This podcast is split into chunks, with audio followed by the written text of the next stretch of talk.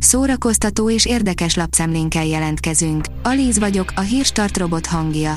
Ma április 23-a, Béla névnapja van.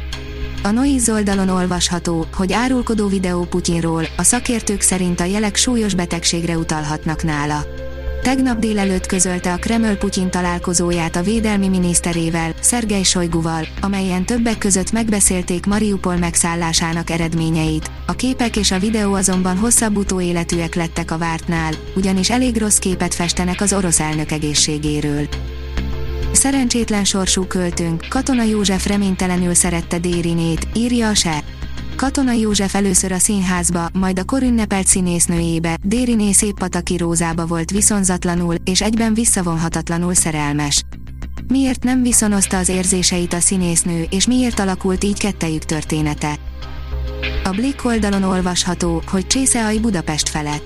Visszatér a Bankrupt zenekar, méghozzá egy ütős slágerrel. Emellett kiderült, hogy kiszabadult a zenekar tagja, aki Kínában raboskodott.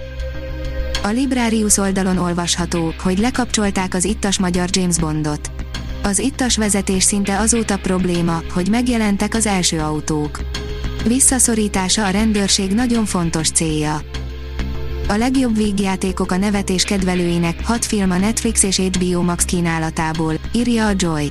A nevetésnek gyógyító ereje van, amire rengeteg bizonyíték létezik a világban. Ezért is vannak kiéhezve az emberek a vígjátékok adta felhőtlen jókedvre és kacagásra. A Mafab írja, legendás komikusok, akik már nem lehetnek velünk. Alábbi összeállításunkban tíz olyan legendás humoristának szeretnénk emléket állítani, akik már nem lehetnek köztünk. Pályafutásuk során egytől egyig lenyűgöző és kiemelkedő színészi, írói és rendezői teljesítményt nyújtottak, így a filmes szakma nélkülük egész biztosan nem lenne ugyanolyan. Nyugodjanak békében. Az elveszett város, a trailer jobb volt, mint a film, írja a 24.hu. Műfajok határmesdjéjén egyensúlyoz az elveszett város, de igazából egyikben sem tud erős lenni. Szódával, fáradt heherészésnek elmegy, de ennek a filmnek vastagon a Netflix B kategóriájában lenne a helye. Az in.hu oldalon olvasható, hogy a három férfi és egy bébi rebutja utal majd az eredeti alkotás kísértett teóriájára is. Az 1987-es film újraalkotásának munkálatai már zajlanak, egy interjúban pedig elárulta a rendező, hogy örömmel tiszteleg majd a híres városi legenda előtt is, mely szerint az egyik régi jelenetben kísértett tűnik fel a háttérben. A kultúra.hu írja, egy utolsó jutalomjáték, beszélgetés a búcsúzó kis tehén zenekar tagjaival. Búcsú koncertet ad április 29-én a Kis Tehén a Budapest Parkban.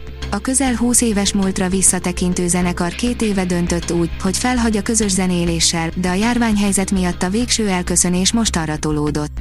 Hogy telt ez a két év? Miért döntöttek úgy, hogy befejezik? A film, ami után nehéz beérni az unalmas szürkeséggel, írja a Telex. A minden, mindenhol, mindenkor olyan, mintha Michel Gondry rendezné a Matrixot, totál készen. Kung Fu, multiverzum és stratégiailag elhelyezett buttplugok az év valószínűleg legkrézibb amerikai filmjében. Az IGN oldalon olvasható, hogy Tom Holland tényleg szerepelt az Eufória második évadában. Zendaya sejtelmes választ adott a kérdésre. Az Eufória második évadában sokan egy rejtett Tom Holland cameót véltek felfedezni.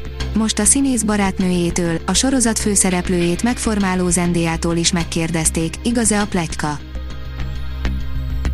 A Hírstart film, zene és szórakozás híreiből szemléztünk.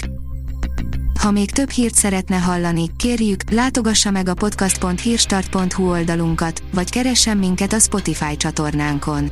Az elhangzott hírek teljes terjedelemben elérhetőek weboldalunkon is. Ha weboldalunkon hallgat minket, az egyel korábbi adás lejátszása automatikusan elindul. Beállíthatja, hogy az összes korábbi adás, vagy csak az aktuális tematika hírei következzenek. Köszönjük, hogy minket hallgatott!